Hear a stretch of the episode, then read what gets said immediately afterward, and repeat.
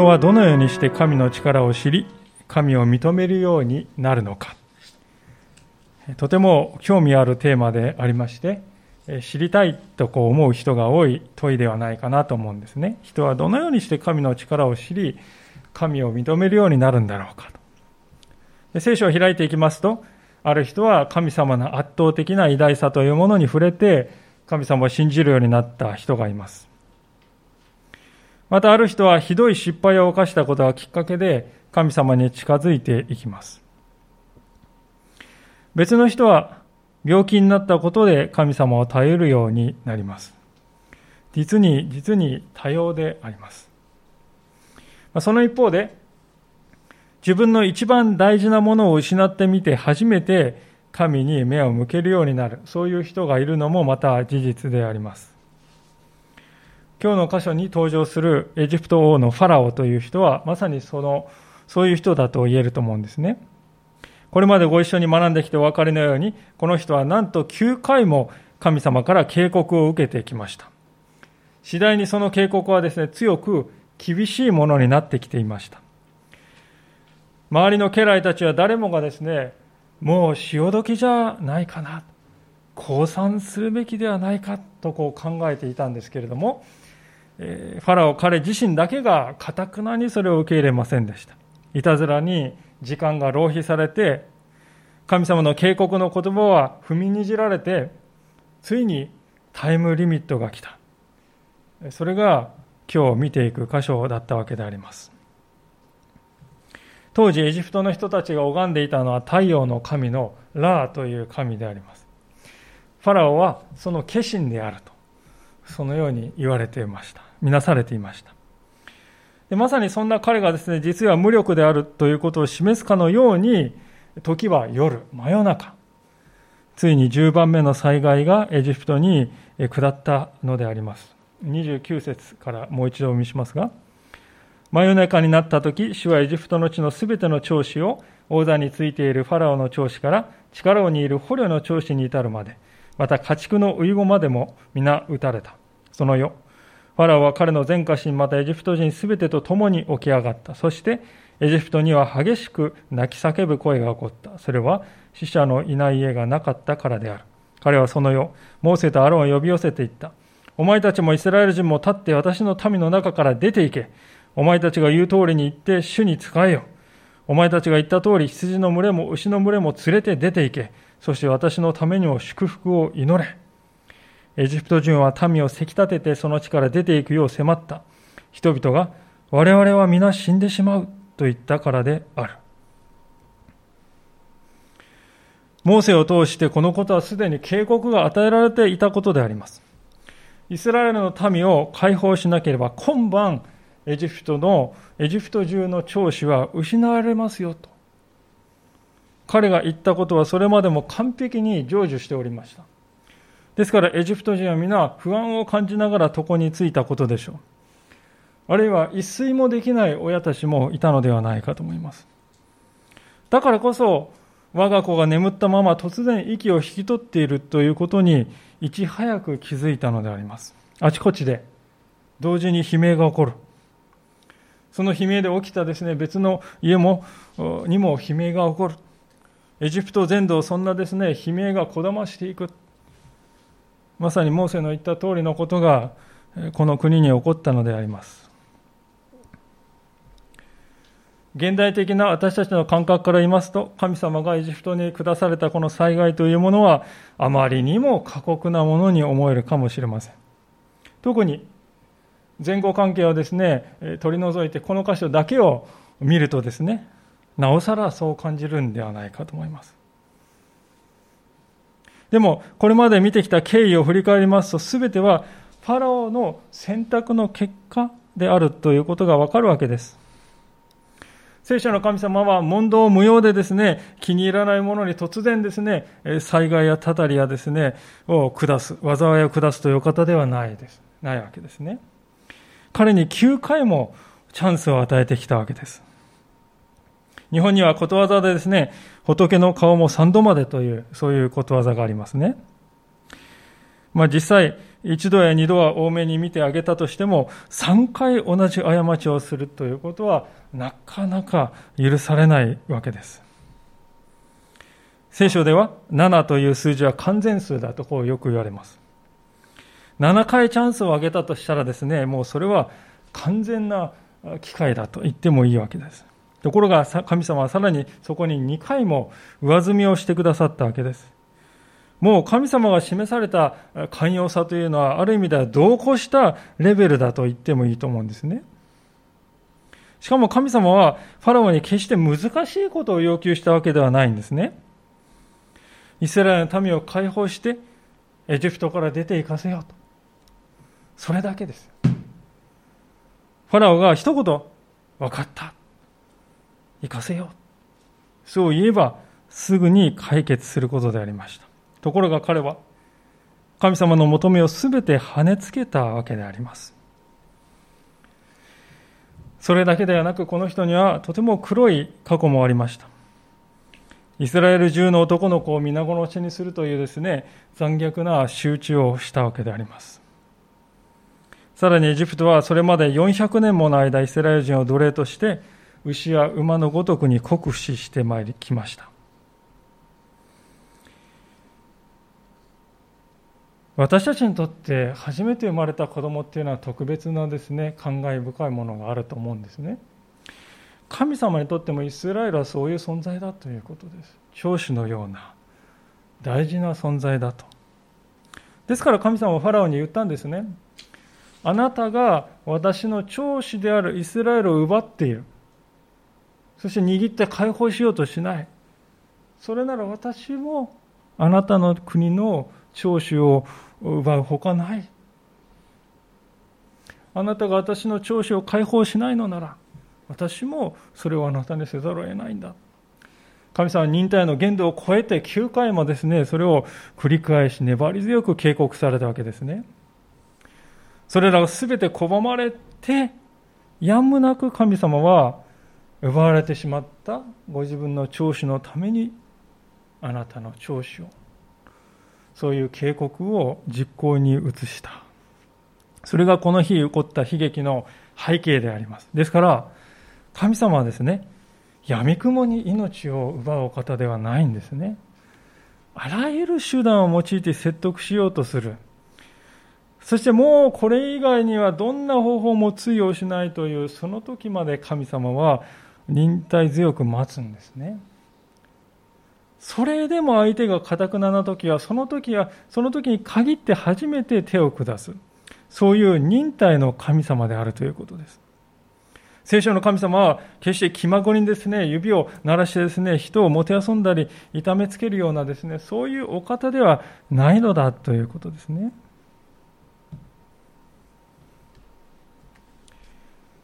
ところで私はこの場面を見ていると、ある一つの厳粛な教訓を教えられるように思うんです。それはどういうことかというと、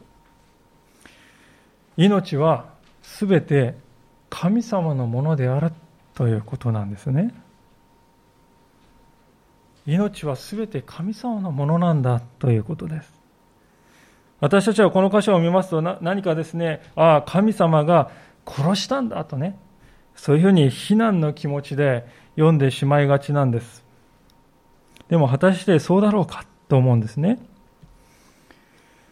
それはですね、私たち人間は自分が生きるのは当然の権利だと、当たり前のことだと、当然のことだと思いながら生きているからではないかと思うんです。でも果たして私たちは生きているのは当然のことなのでしょうか。人間の体にはですね、37兆個の細胞があると言われています。そしてその一つ一つに DNA が組み込まれているわけです。その DNA の中には数億の遺伝情報が入っており、そして数万個の遺伝子が含まれています。その遺伝子のですね、たった一つの配列がポコッとこうですね、変わるだけで、重大な病気を引き起こすということが知られております。さらに人間のですね、初めの始まり、小さなですね、目に見えないほど小さな受精卵から、どうやってあのような精密な人体に成長するのか、今の科学でもわからないことだらけであります。私たちが人間からですね、宇宙にこう目を転じても同じですね。ある非常にですね、著名な物理学者の方がですね、最近ですね、こんなことを言っていました。人間が観測できる範囲に生命がいる可能性は 0% であると。人間以外の生命が、人間がおよそ観測しきれる範囲、宇宙の中にいる可能性は 0% であると断言していました。ある大学の教授でしたけれども、それほどに生命の存在は奇跡的なんだっていうんですね。実際この地球も完璧なバランスの上にかろうじて成り立っている星であります。太陽と地球の距離がほんの数パーセントですね、遠かったり近かったりするだけで、気温が激変して地球は生命の住めない環境になるとさえ言われています。また私たちのこの地球を覆っている地磁気という磁気がなければ、宇宙から大量のですね、放射線が降り注いできて生命は死に絶えるとも言われています。そういったすべてのことを見ると、すべてが仕組まれているんだなと、そうとしか思えないほど奇跡的なバランスで私たちは存在しているんだということがわかるんですね。そうなんです、皆さん。生きているのが当たり前だ。そうではない。私たちの中にですね、いや私は自分で自分のこの心臓をですね、動かしてるんです。1、2、3。そう言うことができる人は一人もいないですよね。なんだかよくわかんないけど、動いてくれてる。勝手に動いてくれてる。休みなく。それが正直なところであります。そうなんです。私たちは神様によって生かされている存在です。神様の憐れみによって私たちは生かされているんだと。先ほどの学者の言葉にあるように、生命なんて生まれるはずがなかったこの広大な宇宙の中で、神様の力だけが私たちを存在することができる、させることができるんだと。ですからその神様がほんの少しだけ私たちから手をですね、ヒュッと引いたらね、私たちはもう生きることはできないんですよ。豆電球をですね、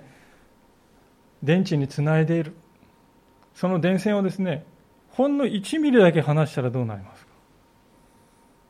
もう消えてしまうんですよね、豆電球は。同じように私たちも神様の守りというものから離れたら、一時も生きることができない、実に儚い存在なんだということです。私たちが生きていくときに、当たり前なんて一つもない。私たちの子供が生きていて、明日もですね、起きてきておはようって言ってくれる、それは当然のことじゃない。家族がいてくれる、それも当たり前のことじゃない。今まで私が生きてきた、それも偶然なんかじゃないですよ。すべては神様によって支えられて守られてきたからであります。神様を離れては一歩も私たちは生きながらえられない。エジプト中で上がったこの悲鳴は、このですね、一番大切な原則を忘れてしまった人間の悲劇ということをですね、これ以上ないほど悲しみを持って深く私たちに教えているのではないだろうかと思うんですね。この箇所はまた私たちに人間の無力さと、そして同時に愚かさということを強烈に印象づけるものでもあるなと思うんです。だってあれだけ強情にですね、お前たちを決して生かせないぞと、今度お前の顔を見たら命はないと思っておけとね。そこまで言っていたファラオが、まるでここでは蛇に狙われたカエルのように手のひらを返してですね、出て行け、神を礼拝しに行け、そして私たちの祝福を祈れ、そう言うんです。民も同じでした。あまりにも衝撃的な長子の死を前にですね、次は私ではないか、そう焦燥に駆られて懸命にイスラエル人をですね、追い出すように出て行かせようとしてんですね。400年もの間奴隷としてですね、いいように使ってきた彼らがなりふり構わずイスラエル人を追い出そうとしている。本当の神の力ってこうなんだ。まざまざと見た彼らは子供のようにですね、恐怖しながら右往左往しているわけであります。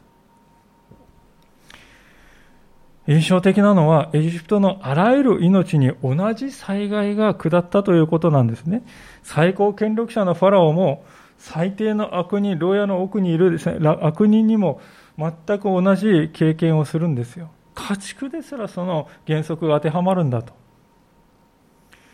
命をお作りになった神様の圧倒的な力を前にしては、人間の地位とか他の人と比べて私はマシだとか、いい人間、あれ、いやひどいとかね、そういう比較も全く役に立たないということであります。それなのに人はですね、いつも他の人との比較で自分の価値を測ろうとしているんじゃないでしょうか。でもそれは無意味ですよね。豆電球がですね、隣の豆電球に比べて自分は1センチ大きい豆電球なんだと誇ってみたところで、その豆電球が電池につながっていなかったら、その比較には何の意味もないです。ところがエジプト中の人々がまさにそれをしていました。自分の電線が切れているということに気づいていなかったのであります。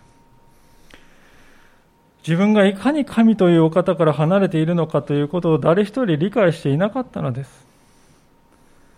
最も大事な長子を失うという経験をして初めて、自分がいかにちっぽけな存在であり、神の前に無力なものであるかということを彼らは悟ったのです。そして恐れおののきながら言い合うんです。我々はみんな死んでしまうぞと。でも考えてみれば、これは全ての人に当てはまることではないかと思うんですよね。私たちってみんなですね、生まれた日からすでに死に向かって近づいているんですね。ある意味、生まれた日というのは死へのカウントダウンが始まった日とも言えるんです。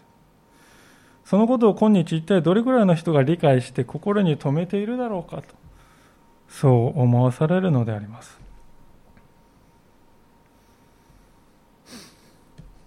さて、こうしてどんでん返しが起こりました。イスラエルはその後たった1日でエジプトを後にすることになったわけであります。34節からのところを意味しますが、それで民はパンを種を入れないままの生地を取り、骨鉢を衣服に包んで肩に担いだ。イスラエルの子らはモーセの言葉通りに行い、エジプトに銀の飾り、金の飾り、そして衣服を求めた。主はエジプトがこのために好意を持つようにされたので、エジプト人は彼らの求めを聞き入れた。こうして彼らはエジプトから剥ぎ取った。イスラエルの子らはラメセスからスコテに向かって旅立った。女子供を除いて徒歩の壮年男子は約60万人であった。さらに入り混じってきた多くの異国人と羊や牛などおびただしい数の家畜も彼らと共に登った。彼らはエジプトから携えてきた生地を焼いて、手なしのパン菓子を作った。それにはパン種が入っていなかった。彼らはエジプトを追い出されてぐずぐずしていられず、また自分たちの食料の準備もできなかったからである。あまりに慌ただしい一日でした。すでに起こることはですね、知らされていたので、ある程度準備はしていたでしょうけれども、たった1日で何もかもまとめて出発するというのは非常に困難なことであります。それでも人々は当座の食料にと大急ぎでパンをこねる。もちろん発酵を待っている時間なんてありませんから、こねたばかりの湿ったパン生地をですね、担いでいった。さらに金銀財宝をエジプト人に求めたところ、気前よく応じてもらえたと書かれています。これはちょっと少々首をかしげるところかもしれませんけどね。つい前の晩に子供は亡くなったのに、その原因を作ったイスラエル人にこんな行為を果たして示すものだろうかと思うかもしれません。特に前の11章にも同じことが書かれているので、なおさらであります。もしかするとこれは同じ一回の出来事を振り返っている可能性もあると思うんですね。あるいは子供の死という悲劇を通して神の力というものを知ったエジプト人たちが恐れを抱いて、イスラエルの神に対する貢ぎとしてこれを差し出した、与えたのかもしれません。いずれにしても、こうした金銀はこれから荒野でですね、長旅をしていくイスラエルのためには不可欠なものでありました。奴隷でしたから。生活のためにどうしても必要な家畜の他には何にも持っていないんです。何にも持たずに出発しなくてはならないところだった。そこで神様はエジプトの富を幾分分けて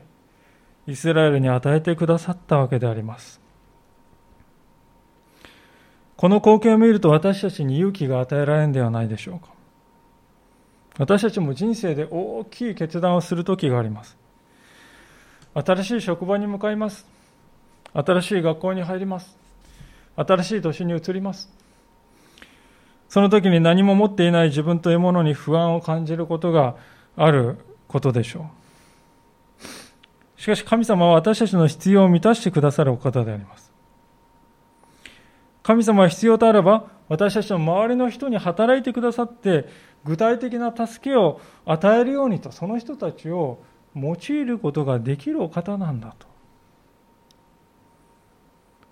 実際イスラエル人にとってエジプトでの生活っていうのはもう針のむしろの生活だったと思いますね。そのエジプト人たちが彼らを手厚く支援してくれるというそういう時が来るなんて。これは人が集まる世の中の組織の中でね、私たちも疎外感や孤立感を感じることがあると思うんですけども、そのような私たちにとって励ましではないかと思います。神様は私たちの戦いを知っておられる。そして時にかなった助けを与えて、私たちの必要を満たしてくださるお方なんだ。神様にはそういうことができるんだと、信仰を持って信じていきたいとそう思うんであります。さあ、こうして追い出されるようにしてイスラエルの民をエジプトを後にするわけでありますが、この時の人数はですね、男だけで60万人いたと聖書は記録しています。37節ですね。で、女性や子供たちも入れれば100万人から200万人にもなっただろうとこう言われます。この数があまりにも多いものですから、この人数をめぐってですね、昔からいろいろなこの説明する説が提案されてまいりました。一番有力な説はですね、この60万というこの数はですね、ヘブル語の原文では 1000×600 というふうに書かれてるんですね。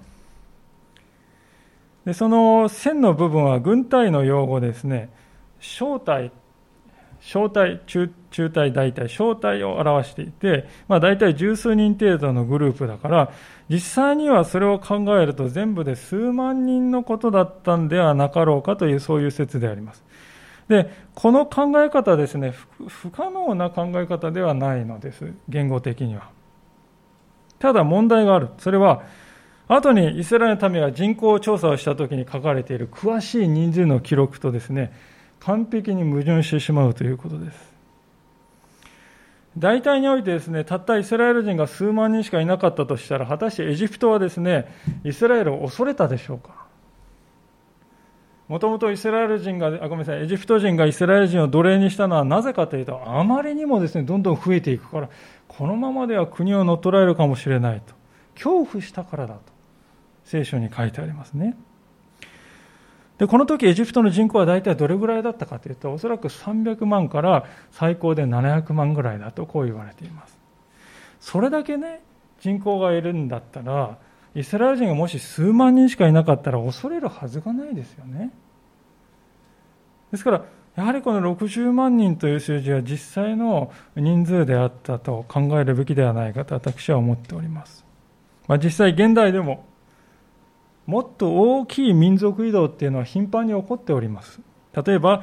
シリアで内戦がですね、もうしばらく続いておりますけれども、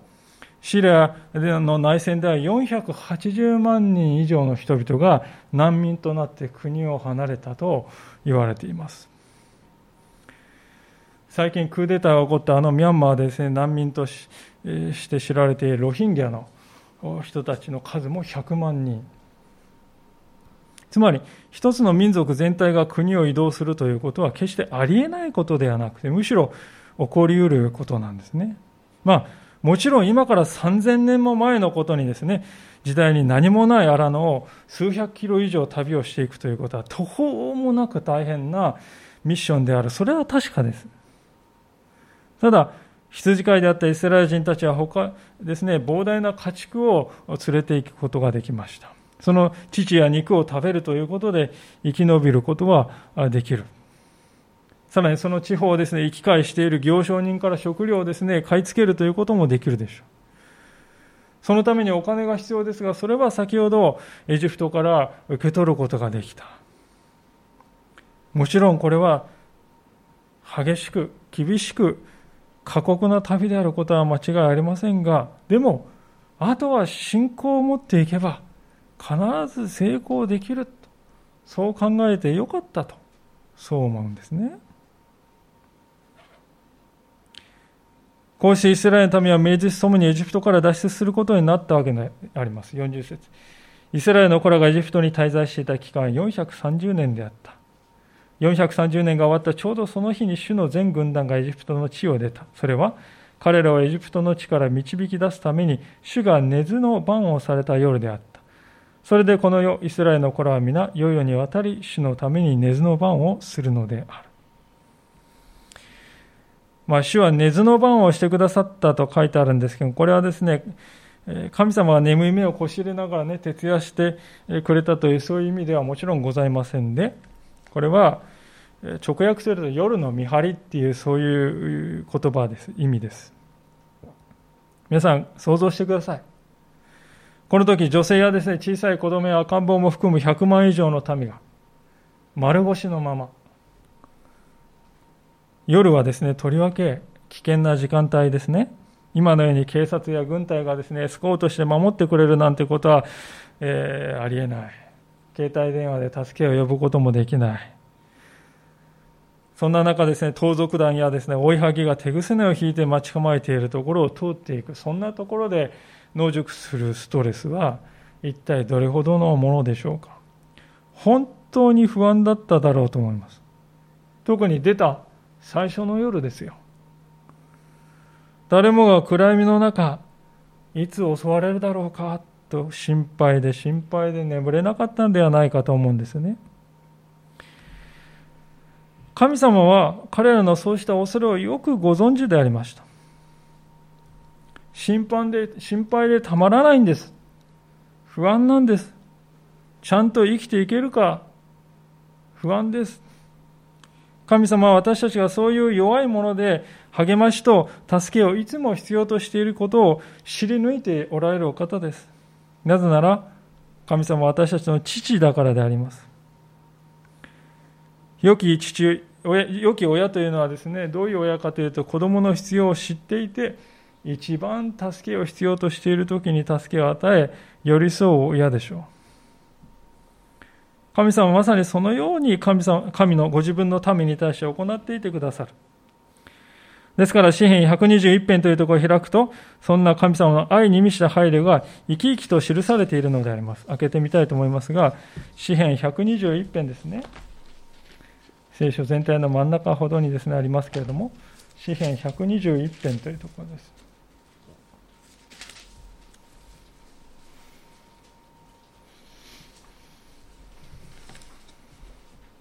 新科学2017で1070ページになります。旧約聖書の1070ページ、詩編の121編お読みいたします。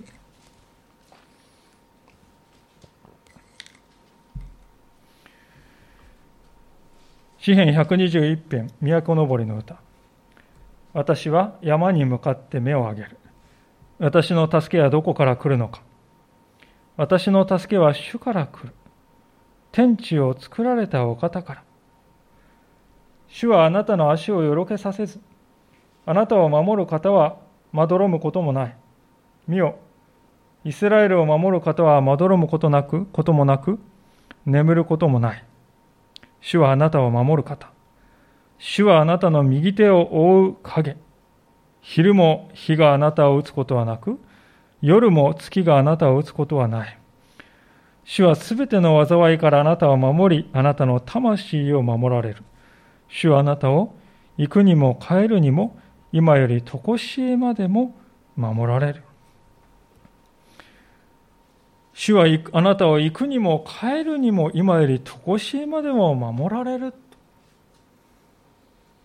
神様が私たちをいつも守っていてくださるんだ。だから私たちもその主への感謝として、こうして礼拝を守るんであります。私たちにとって礼拝というのは、神様によって守られていることに対する積極的な応答です。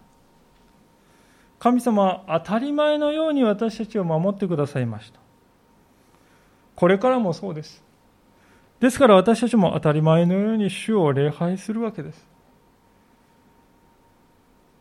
神様は私たちのことを昼も夜も見守っていてくださるように、私たちも主の言葉を昼も夜も絶えることなく見つめていく。こうして神様と私たちとの絆は深まっていきます。礼拝というものがその仲立ちをするんですね。礼拝を通して私たちは真の意味で神の民にされていくのだということです。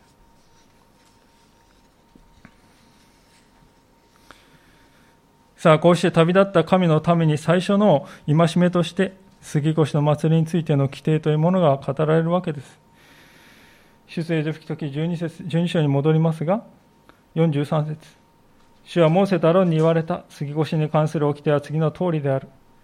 異国人は誰もこれに預かってはならない。しかし、金で買われた奴隷は誰でも、あなたが割礼を施せばこれに預かることができる。寄留者と雇い人はこれに預かってはならない。これは一つの家の中で食べなければならない。あなたは家の外にその肉の一切れでも持ち出してはならない。またその骨を折ってはならない。イスラエルの全会衆はこれを行わなければならない。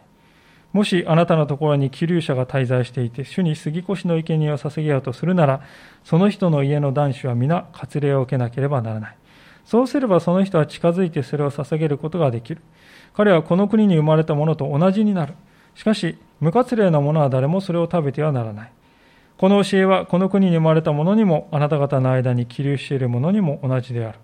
イスラエルの頃は皆そのように行った。主がモーセとアロンに命じられた通りに行った。今読んだところで語られていることは何かというと、誰がこの杉越の祭りに参加できるかという基準ですね。基準を示すことです。で、神様はどうしてこんなことを最初に語ったのかってことなんですよね。出発して最初に語るのは大体一番大事なことを語るんじゃないかなと思うんですけど、この祭りに参加できる人はこういう人だっていう、そういう基準をですね、神様は最初に言うんですよね。ちょっと私たちになぜこうなんだろうかって理解しにくいかもしれませんけれどもね。で、そういう時はイスラエルの民の一人になったつもりで考えてみると良いと思うんです。皆さんがイスラエルの民だったら、この日はどういう日ですか？それは民全体が解放された日ですよね。解放記念日です。その日をどういうふうに祝うかということはね、自分たちのアイデンティティそのものですよね。そもそもこの祭りの中心は神様です。神様が働いてくださらなかったら、私たちは決して解放されなかったんだってね。そうですよね。ファラオはもう頑なに絶対に行かせないと。神様はもしそこに介入してくださらなかったら、私にこんな自由はなかったんだ。それを思い出すための時なんです。ですから、私はイスラエルの神様なんて信じてませんよという外国の人とか、そういう人はですね、この祭りに参加できないよとこう言われている。それを判断するために、印として割礼というものを使いなさいと。割礼を私は受けますというその決断自体がね、私は神様に従って歩んでいきますというその意思表明なんですよと、そう受け止められたということですね。これも皆さん、結婚指輪と同じだと考えてよいと思うんですね。結婚で一番大事なものは皆さん何でしょうか？結婚指輪ではないわけです。結婚で一番大事なことは、この相手を愛し続けていくという、そういう意志であり誓いであります。指輪はその印に過ぎない。私たちはその指輪というものを見るときですね、私はあの人と生涯共に歩む誓いを立てたんだよなと見るたびに思い出すことができます。割礼というものにもそれと同じ、全く同じ意味があります。私は神様と永遠に共に歩んでいきますと、まずそう心に決めるんですね。その印として割礼を受ける。逆じゃないってことです。まずね、印もらってからあと考えればいいんじゃないの、そうじゃないです。まず心で神様と共に歩んでいくんだと決める。その印として割礼を受ける。でそれはですね、イスラエル人に限らないんですよね。49節にあるように、もしイスラエルを解放してくださった神様を信じて従っていこうとするなら、どの国の人であれイスラエル人と同じように神の民として受け入れられますよということをね、聖書は語っているんです。神様の救いというのは、ですから人種とか民族は関係がない、誰に対しても平等に開かれている。神様は分け隔ては決してなさらない。人種や民族というものは関係がない。身分も関係がない。たとえ奴隷であろうと主人と全く同じようにこの祭りに参加できるよ。でもね、信仰を持っていなければ参加することはできないよと、そう言っているわけですね、今読んだ箇所は。これは考えてみると当然のことだと思うんです。皆さんは教会に来られた時に車を運転して来られた方多いと思いますけれども、公道で車を運転するためには免許を受ける必要があります。これは考えてみれば当然のことであります。ない人は走れない。で、これはですね、免許がない人を差別しているんだっていう人がいるかっていうといないですよね。運転するために必要な資格を持っているかどうかということを吟味した。それが免許というものです。同じことが割礼というものにも言えると思いますね。神様の民の祭りに加わるためには、まず神様の民の一員になる必要があると、その意思を持たなければこの祭りに加わることはできないと神様は言われます。で、今日は私たちが聖餐式というものを持ちましたけれども、ある意味ではこの聖餐式というのはこの杉越の祭りを現代において象徴的に行っているんです。洗礼式というものは信仰告白をしている人にのみ開かれています。それは排除の論理ではございません。そもそも信仰を持たなければ神の民にはなれないからであります。実際、イスラエルの神様を私は信じていないんですっていう人がね、エジプトを脱出してイスラエル人と一緒に行くかっていうと行かないですよね。一人も行かないんです。エジプトを脱出する決意を持っていない人はね、イスラエルの祭りに加わるはずがないんです。ですから私たちは信仰を持つ、それを表すということは、この世のものとして私は生きてきたけれども、そのような生き方から離れて、これからは神様のものとして生きていきますよと、そう心に決めるということです。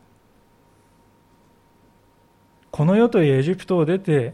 神様と共にこれからは旅人として生きていく、そういう決心をする、その歩みの中に杉越の祭りがあるわけであります。この祭りの目的は、神様はどのようにして自分たちを救い出してくださったかを思い出すということです。